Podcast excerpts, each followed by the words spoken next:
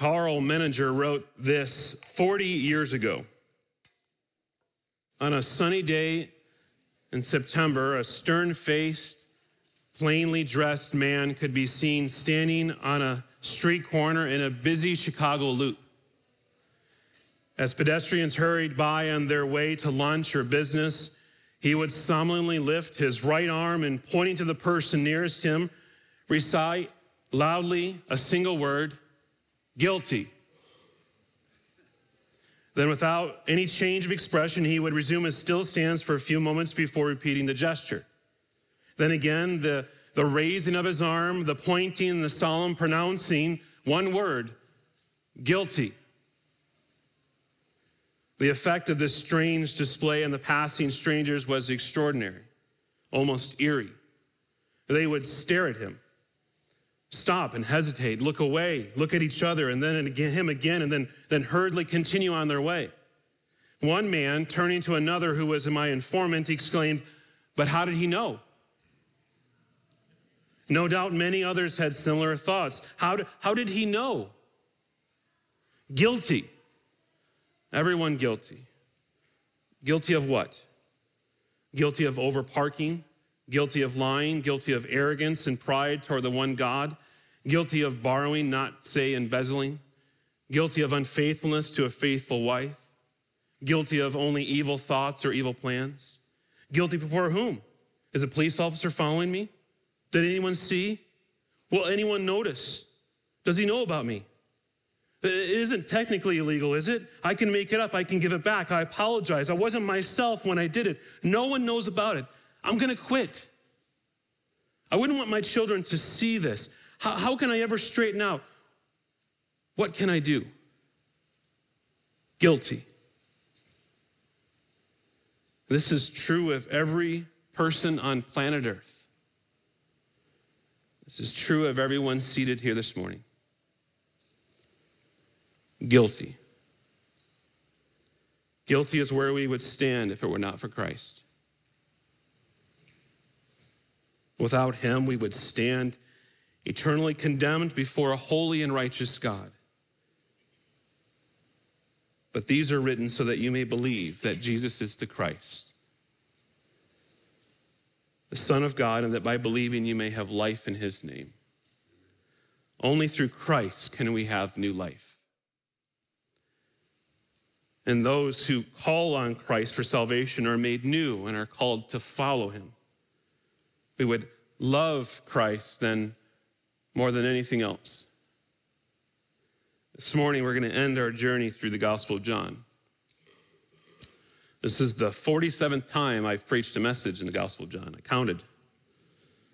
21 chapters long, 15,635 words, the Gospel is. For me, John has to be one of the most awe inspiring books in the New Testament. Through the power of the Holy Spirit, John has given us a beautiful picture of our Lord. So for me, it's bittersweet this morning. I have enjoyed studying the Gospel of John. But we finish it. And one of my favorite chapters is John 21. So I'm going to read, and I ask you to follow along John 21, the entire chapter. After this, Jesus revealed himself again to the disciples by the Sea of Tiberias, and he revealed himself in this way. Simon Peter, Thomas called the twin, Nathanael of Cana in Galilee, the sons of Zebedee, and two others of his disciples were together. And Simon Peter said to them, I'm going fishing. And they said to him, We will go with you. And they went out and got into the boat, but that night they caught nothing. Just as day was breaking, Jesus stood on the shore, yet the disciples did not know that it was Jesus. Jesus said to them, Children, do you have any fish? They answered him, No. He said to them, Cast the net on the right side of the boat, and you will find some. So they cast it, and now they were not able to haul it in because of the quantity of fish. That disciple whom Jesus loved therefore said to Peter, It is the Lord. When Simon Peter heard that it was the Lord, he put on his outer garment, for he was stripped for work, and threw himself into the sea. And the other disciples came in the boat, dragging the net full of fish, for they were not far from the land, but a hundred yards off. When they got out on the land, they saw a charcoal fire in place with fish laid on it and bread. And Jesus said to them, Bring some of the fish that you have just caught. So Simon Peter went aboard and hauled the net ashore full of large fish, 153 of them. And although they were there so many, the net was not torn. And Jesus said to them, Come and have breakfast. Now, none of the disciples dared to ask him, Who are you? They knew it was the Lord. Jesus came and took the bread and gave it to them, and so with the fish. This was now the third time that Jesus was revealed to the disciples after he was raised from the dead. When they had finished breakfast, Jesus said to Simon Peter, Simon, son of John, do you love me more than these? He said to him, Yes, Lord, you know that I love you. He said to him, Feed my lambs. He said to him a second time, Simon, son of John, do you love me? He said to him, Yes, Lord, you know that I love you. He said to him, Tend my sheep. He said to him the third time, Simon, son of John, do you love me? Peter was grieved because he had said to him the third time, Do you love me? And he said to him, Lord, you know everything. You know that I love you. Jesus said to him, Feed my sheep. Truly, truly, I say to you, when you were young, you used to dress yourself and walk wherever you wanted. But when you are old, you will stretch out your hands, another will dress you and carry you where you do not want to go. This he said to show by what kind of death he was to glorify God. And after saying this, he said to him, Follow me. Peter turned and saw the disciple whom Jesus loved following them, the one who also had leaned back against him during the supper and had said, Lord, who is it that is going to betray you? When Peter saw him, he said to Jesus, Lord, what about this man? Jesus said to him, If it is my will that he remain until I come, what is that to you? You follow me. So the saying spread among the brothers that the disciple was not to die, yet Jesus did not say that he was not to die, but if it was my will that he remain until I come, what is that to you? This is a disciple who is bearing witness about these things and who has written these things, and we know that his testimony is true. Now, there are also many other things that Jesus did. Were every one of them to be written, I suppose that the world itself could not contain the books that would be written. This morning, we're going to finish the Gospel of John in chapter 21, and we're going to have two points. Simply, Jesus appears and Jesus restores. And the main point that I want you to walk away with is that now that you have new life in his name, we're to love Jesus and we're to follow him. God calls all believers to be committed God followers, not for a week, not for a month, not when things are just going well, but forever. We're to love and to follow God. This is what a Christian does. And so we're going to dive into John's gospel. And the first point is Jesus appears. The chapter begins by John informing us that this is Jesus here appearing to them, the disciples at the Sea of Tiberias. John is again writing to inform the reader of the significance of Jesus revealing himself to the people following the resurrection. There are details in this chapter that John includes so that the readers can see the veracity of this account. We're not told how many days this scene happens following the resurrection. We just are told that it happens here at the sea. And this is a familiar place for these men. Simon Peter is mentioned first in, in, in verse 2, along with seven others. And what does Peter do? In verse 3, we see he's going fishing. Peter returns to what he knows best fishing. Put yourself in his position. What would you do now? Jesus is alive. There, there must have been a level of uncertainty now that he is back. What, what do we do now? It's almost like they were training for a marathon for three years and knew that something significant was coming. Then the trauma comes and they somehow make it through. But what do they do next? Well, for fishermen, he goes back to work, he goes back to fish. And I don't think this is just a recreational fishing trip. I think this is Peter and those men going back to work. And Peter was never one to, to sit back and do nothing. Peter is home and he's comfortable, and this is normal for him. And he's not the only one, no, the rest follow. Peter's always been a leader, a man willing to stick out his neck and take a risk. It uh, hasn't always worked out for him. He steps up again and he's heading back to the only job that he's ever known fishing. And they head out at night because they can avoid the heat of the day and if any of you were outside yesterday, you know what that's like. It's hot. And at night, they might have a better catch. And, and if it's at night, then the fish will be fresh for the morning if they go to the market to sell them. But as we read, they, they don't catch anything. I'm sure this was not normal for them. But throughout the Gospels, the disciples never catch any fish on their own when Jesus is around. It's only when they listen to Christ's word do they bring in such a catch that their, their nets can't hold it. So in verse 4 here, he says, Just as day was breaking, Jesus stood on the shore, yet the disciples did not know that it was Jesus. And Jesus said to them, Children, do you have any fish? And they answered, No. Jesus comes. They don't recognize him right away. And he calls out to them, Hey, friends, have you caught anything to eat yet? But they haven't. The, the night for them was a failure. They're, they're not bad fishermen. But even though every time they're with Jesus, they're unable to catch anything. If we look in Luke 5, we read of another instance where the, the men are out fishing, but they're unable to snag a single fish. And, and Peter is also at the center of this scene. Turn with me to, to Luke chapter 5. I want you to see it. Luke chapter 5, we're going to start in verse 3, though.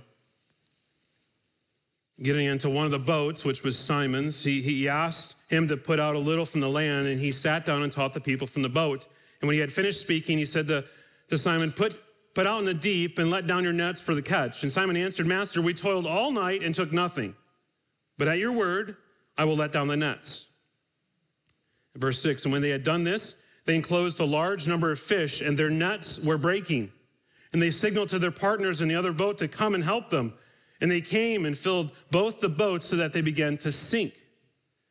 But when Simon Peter saw it, he fell down at Jesus' knees, saying, Depart from me, for I am a sinful man, O Lord. For he and all who were with them were astonished at the catch of fish that they had taken. And so also were James and John, the sons of Zebedee, who were partners with Simon. And, and, they, and Jesus said to them, Simon, do not be afraid. From now on, you will be catching men. And when they had brought their boats to land, they left everything and followed him. In both of these situations, in Luke 5 and in John 21, they're both out there in boats catching fish. And in Luke 5 and in John 21, they, they fish all night. And in both situations, they have no fish after their tries. In Luke 5, Jesus tells them to try again and directs them how to catch some fish, and the same in John 21. In both accounts, they, they get so many fish that their nets can barely hold it. The same problem, the same situation, the same intervention, the same result. But a different response. In Luke 5, when Peter sees what's going on, he looks at Jesus and says, Depart from me, for I am a sinful man, O Lord. What, what he's saying is, Get away from me, Jesus. You make me feel small. You make me feel weak and, and vulnerable. Leave me. But that's not the same response in John 21. In John 21, that disciple whom Jesus loved, John, said to Peter, Look, it's the Lord. And when Simon Peter heard it, he put on his outer garment because he was stripped for working and he throws himself into the sea as to make his way to Jesus as quickly as possible. He's running. Probably the water isn't that deep. He's trying to wade through as quickly as he, as he can. It probably looked like a crazy man. You imagine throwing yourself violently off the boat into the water to get there? And what's going on? Why uh, the two extreme differences in reaction? It's the gospel. It's Jesus' death on the cross and resurrection life. Something happened to Peter. He wants to get closer to Jesus now. He understands the gospel. He believes now. And we need to realize this morning that if you ever come to grips with the real Jesus Christ, you're going to have an extreme reaction. You don't have a, a ho hum reaction to Jesus in either situation. It's, it's not, wow, Jesus, this is great. Thanks for food. It's not a mild interest in Jesus. Well, this is this guy's interesting. Fascinating. Like to sit down with him once in a while. No, it's an extreme reaction to Jesus. It's either negative or positive. In Luke 5, it's a negative, extreme reaction. And why does he have such a negative reaction? Well, the Bible says in general that we want a God that is kind of vague. We want a, a kind God. We, we want a milquetoast God, not a real God. In fact, the Bible says we want to be God. We want control. We want power. We want decision making. We want to set the direction. Let, let me give you an example. Let's say you want to impersonate a police officer. When I was young, before I got my driver's license, I thought it would be cool at, when I got my license to, to go and purchase a Crown Victoria, you know, the, the cop car of the 90s. You can go find a used one with a little light on the side. I thought that'd be, that'd be kind of cool. You know why? Because when you drive that car down, everyone slows down or moves away, you know? Just get anywhere I want. Maybe even then dress like a cop. You know, you can walk around and do pretty much anything you wanted to do. I, am a cop. I have that. I, everyone's going to respect me. You know, when I drive in the cop car, they're going to slow down and move. When I walk in the, the cop outfit, they're going to respect me. You can drive and do anything you want without any fear until one person sees you another police officer. right? You see, if you're impersonating a police officer, you're afraid of no one except a real police officer. Because the real one, the genuine one, will unmask you. They will show you that you're a fraud. We all want to be God. We want to be our own Savior. And how do we know that? Well, when we're by others that are not as good as we think, we feel somewhat superior. Feel better about yourself. But when you get near to God, the real God, the God of the Bible, the holy, righteous God, you react differently. You respond differently. And you say, like Peter, Depart from me, for I am a sinful man. And why is that? Because he makes you feel like a fraud, because we are. He makes you feel small because we are. He makes you feel vile because we are. When you get next to the real Jesus Christ, there's always an extreme reaction. And that's Luke 5. But if you come back to John 21, Peter doesn't react this way in John 21. Why?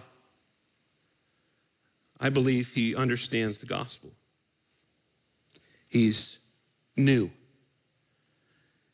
His self image has been crushed on that Friday. He doesn't trust Peter anymore, he trusts in Christ. He arises and throws himself into the sea to get to Jesus. Why? Because when you have a self image based on the gospel, though I'm a great sinner, I am safe now in Jesus.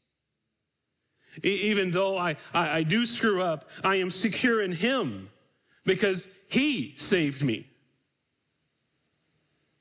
He loves me. He died for me. And you run to Jesus, now made new. And Jesus is, is more desirable than ever before.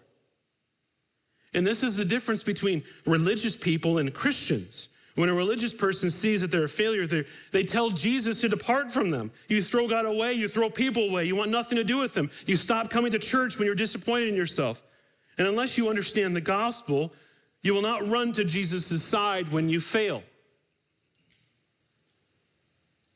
And friends, you will not be right unless you give up on that former life and believe on the Lord Jesus Christ.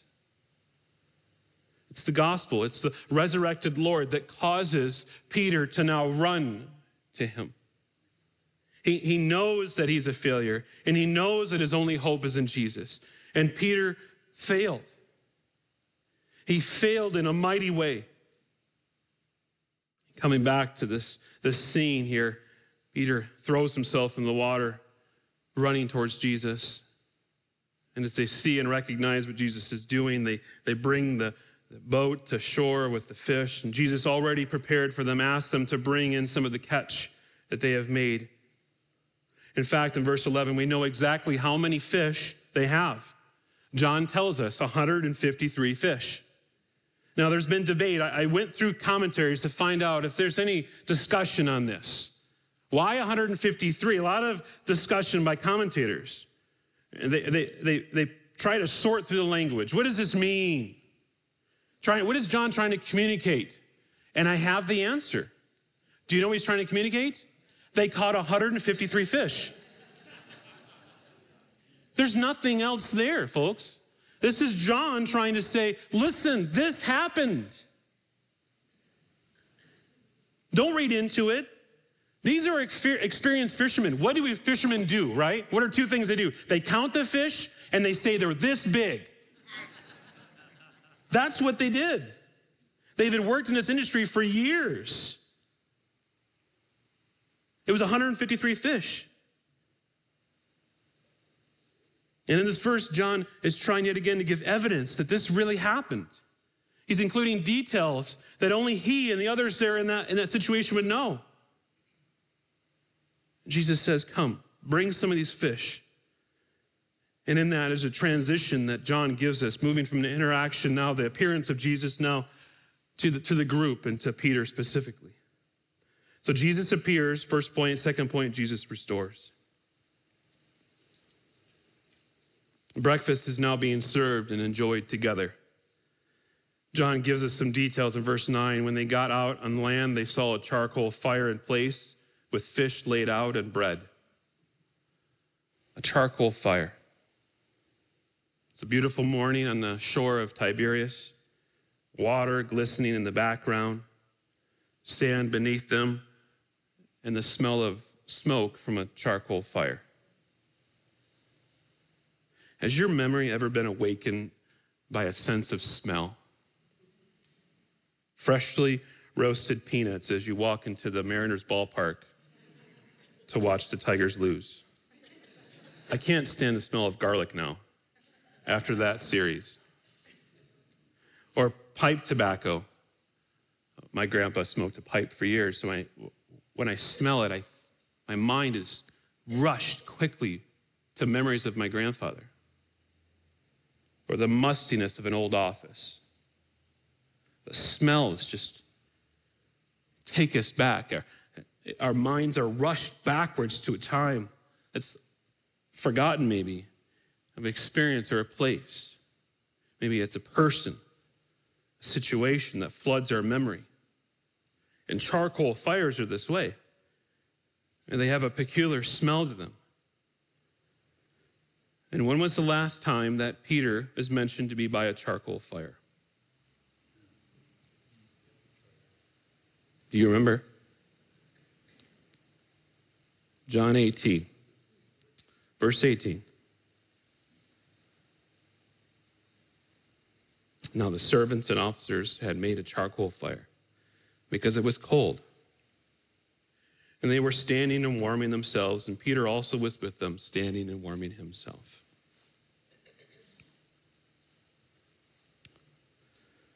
It was Jesus' trial.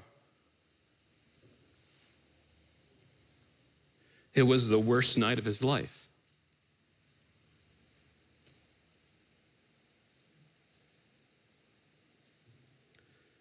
The night of his monumental abandonment of Jesus. How could Peter not think of that night as he smells the coals burning before him? That memory, I'm sure, is just burned into his memory. It's just etched there. Who is Peter? What is Peter's story? You know, he's a man who had great starts and really poor endings. Three years earlier on the Sea of Galilee, Jesus comes walking towards the boat walking on water in the midst of a terrible storm, and Peter impulsively asks to come out and experience firsthand Jesus on the water. And his Jesus invites him, come, and he, as he walks out, he loses confidence in Jesus Christ. And what happens? He sinks. Great start, poor ending. Then in Caesarea Philippi, Jesus asked the disciples who they say the Son of Man is. And Peter pipes up and says, You are the Christ, the Son of the living God. And then receives praise for the work of God in Peter by giving him that knowledge. And then Jesus proceeds to tell Peter and the others that the, that the church will begin and, and they will have position leading. And what does Peter do? Because he's going to go to the cross, he's going to die. What is Peter's response? Well, now with the new keys in hand, he's going to rebuke Jesus and tells him, This is not going to happen. You cannot do this, Jesus, he says. And what does Jesus famously respond? Get behind me, Satan.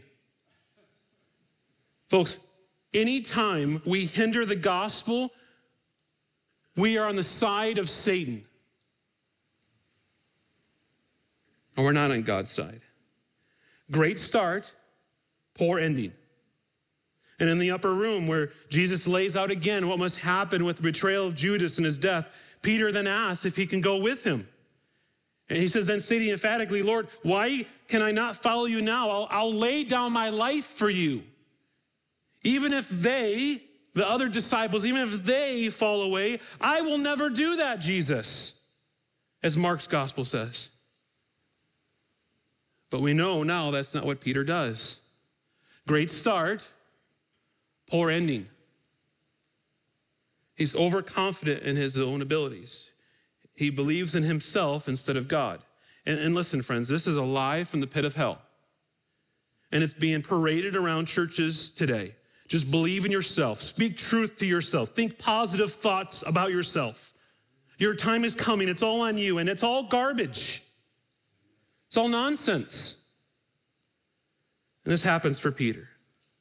He fails not once, not twice, but three times. And his failure is repeated, public, and explicit while standing near a charcoal fire. Now he sits with Jesus with another charcoal fire burning in the background.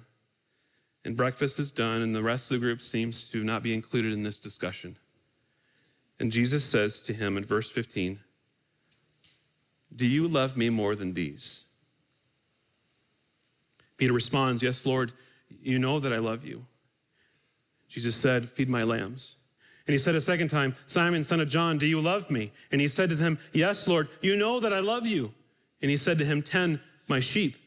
And he said to him a third time, Simon, son of John, do you love me? And Peter was grieved because he said to him the third time, Do you love me? And he said to him, Lord, you know everything. You know that I love you. And Jesus said to him, Feed my sheep. Truly, truly, I say to you, when you were young, you used to dress yourself and walk wherever you wanted. But when you are old, you will stretch out your hands, and another will dress you and carry you where you do not want to go. Peter had failed. Peter failed that night of Jesus' trial, the most important oath, and he cannot fulfill it. And I'm sure these thoughts went through his mind would anyone ever trust me again? Could I ever dig myself out of this hole? Why would anyone ever listen to me again? Can I ever be a leader again? And the irony of it all is that Peter felt like he could be the best leader in the Christian church because he could perform better than anyone else, and yet he performed the worst. You know, we would never say that the gospel isn't strong enough to save Peter, but is it strong enough now to restore Peter? Know, there's no other gospel that can save or restore. There's no other religion that can wipe away the past. There's no other one that can take the worthless and, and breathe life into them so that they can serve him for his glory. And Jesus says to him, Feed my lambs, tend my sheep, feed my sheep. And with that, he, he puts him back into leadership because Jesus says, you're willing to repent. If you're willing to repent, you'll be more qualified than you ever will before. I can use you, Peter, not because you're a great performer, but because you're a great repenter. Amen. Because greatness comes not from man, but from God. But let's look what Jesus does here. The, the first thing Jesus does is for Peter to take responsibility, and it's painful to watch. Where did Peter deny Jesus? It was at a charcoal fire. It's not a coincidence that Jesus is on the beach with a charcoal fire. And how many times did he deny him? Three times. And so Jesus asked him three times, Do you love me? And not just that, but do you love me more than these? Do you love me more than feeling important amongst these men? Do you love me more than them?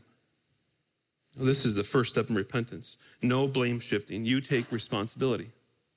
Jesus continues to ask, and every time he asks, Peter responds, no excuses, no complaining. Peter doesn't ask, How long is this going to happen, Jesus? He doesn't get upset. He is grieved by his sin. And he responds every time that he does love Jesus, every time he agrees, and every time he takes responsibility. Peter has learned that he is not better, but worse than other people. He has seen himself at the lowest, and that there's nothing in him now to boast in. He has learned that his boasting should be in God alone. And the truth is, we want our grand abilities and keen insights to make us usable to God, not our broken hearts and our crippling weaknesses.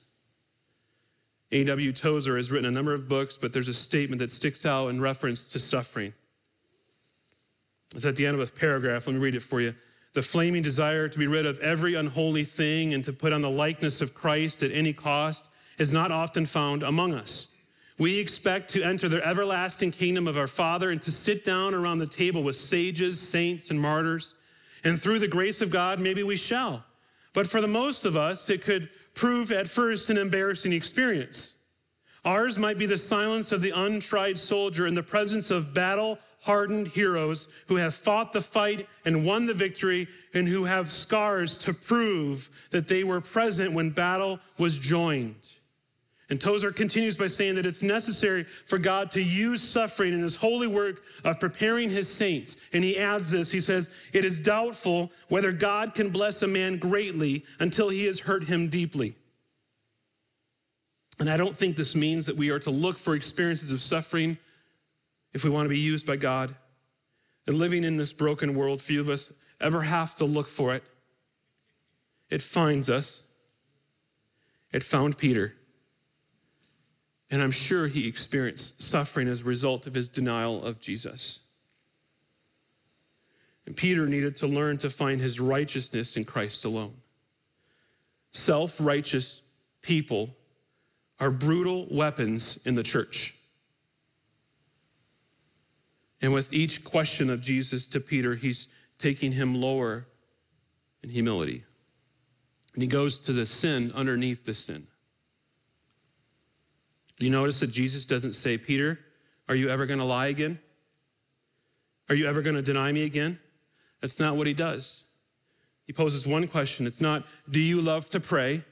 Or do you love to serve? Or do you love to give? None of these things, even though they're, they're vital to the health of the church. No, he says, Do you love me? He could have asked those questions will, will, you ever lie to me? Will you ever disobey me again? Will you ever steal from me? But what a terrible thing that would be. Instead, he asks, Do you love me? Do you love me more than these? Do you love me more than anyone else?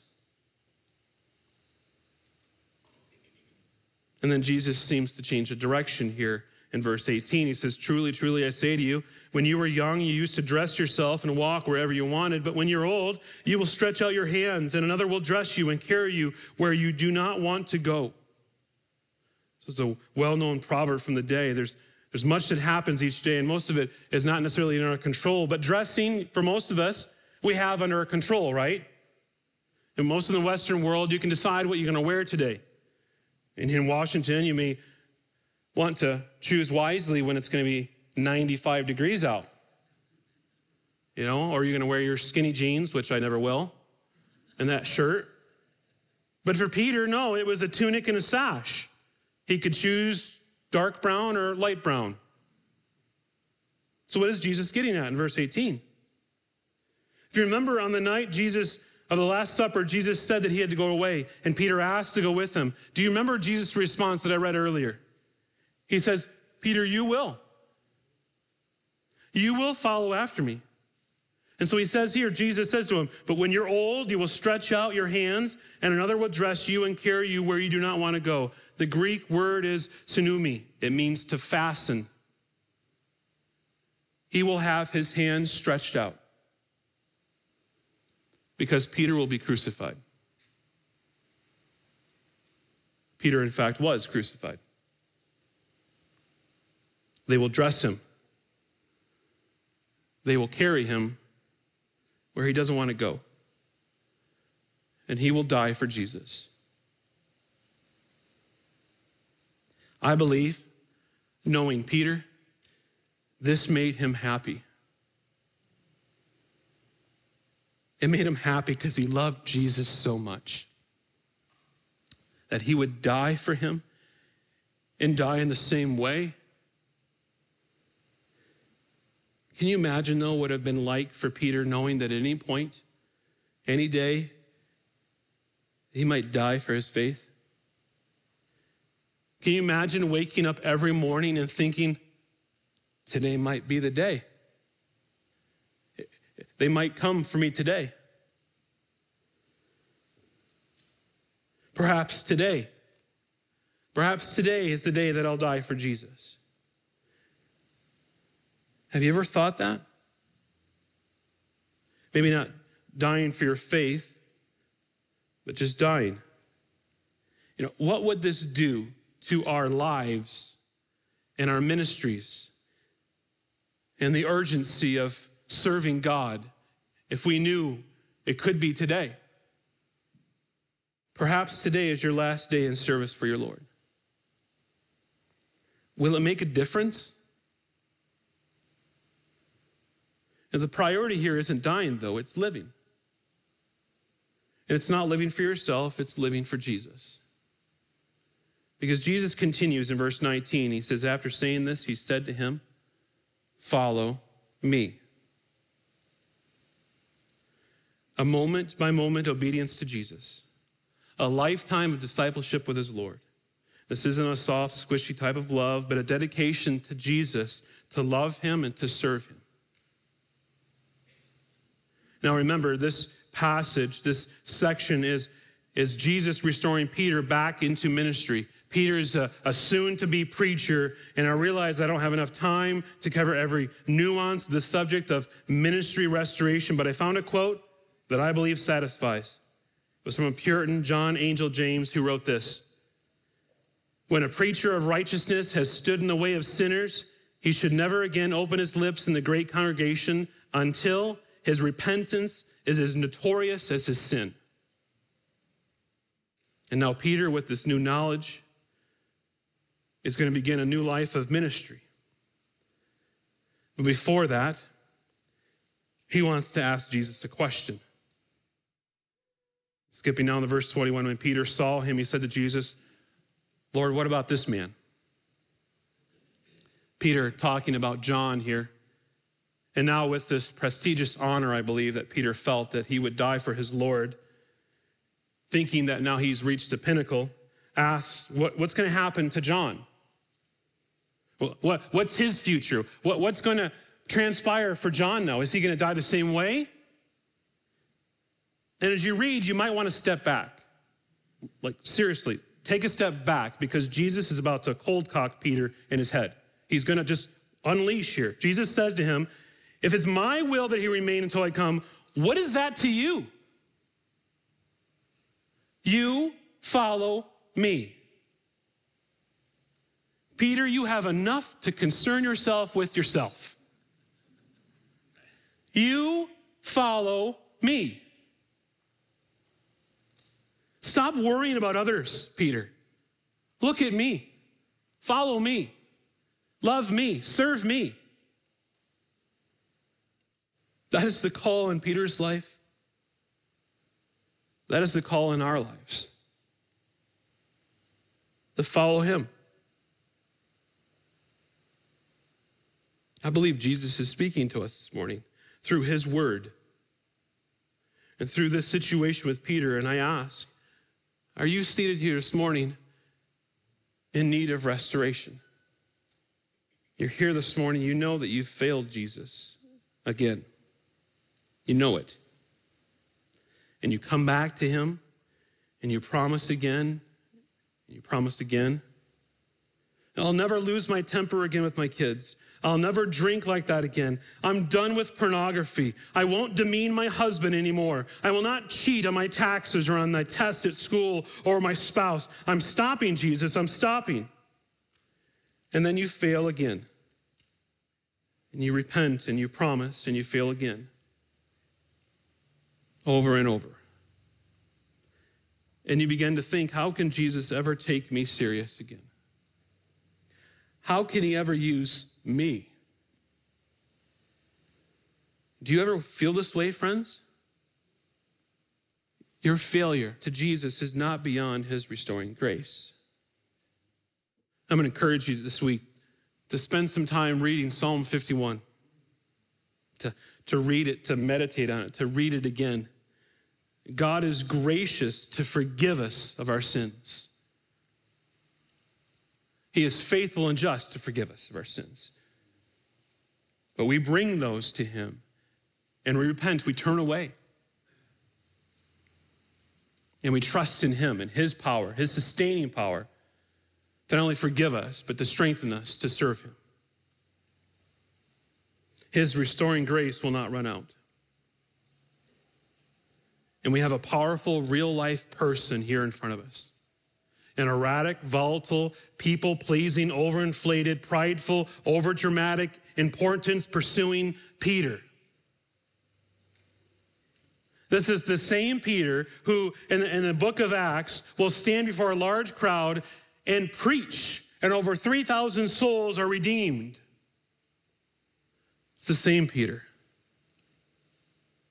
And God delights to restore and use his children. So it comes down to two questions Do you love Jesus? Will you obey Jesus? Will you follow him? Do you love Jesus? Have you thought about that this week? Do I love him? Do I have that same reaction as Peter does in John 21? To spend time with my Lord. And then when you do, when you're in his word, will you follow? Will you obey? Will you trust in the power of God to do that? If you're a Christian here this morning, then he is your Lord. And the right response to his lordship is obedience. You follow Christ, you follow what his word says. We have too many milk toast Christians running around, and the concern shouldn't be that we would burn out in our service to God. It's that we would fizzle out in our love for our God. They would black out because we forget him. Do you love him? Jesus says to us, Follow me. Let's pray. God, I thank you for your word. I thank you for your word that teaches us and guides us and re- rebukes us and brings conviction to us. That your word is eternal and that we can trust it. God, I pray that as a, a church family here, that we would be so saturated in your word and they would look to obey your word, not on our power, but in yours, that we would trust in you. God, help us not to think that we can just do it all on our own and fall in the same trap as Peter, but help us to remember the gospel, remember that you saved us, that you redeemed us, that you bought us back, and that you own us, and that you'll give us the strength. Help us to lean and trust in you. And help us to be faithful stewards of this gospel as we leave this place today, God. Help us to be preachers of your word. Help us to live out your word. And now to him who's able to keep you from stumbling and present you blameless before the presence of his glory with great joy. To the only God, our Savior, through Jesus Christ our Lord, be glory, majesty, dominion, and authority before all time and now and forever. Amen.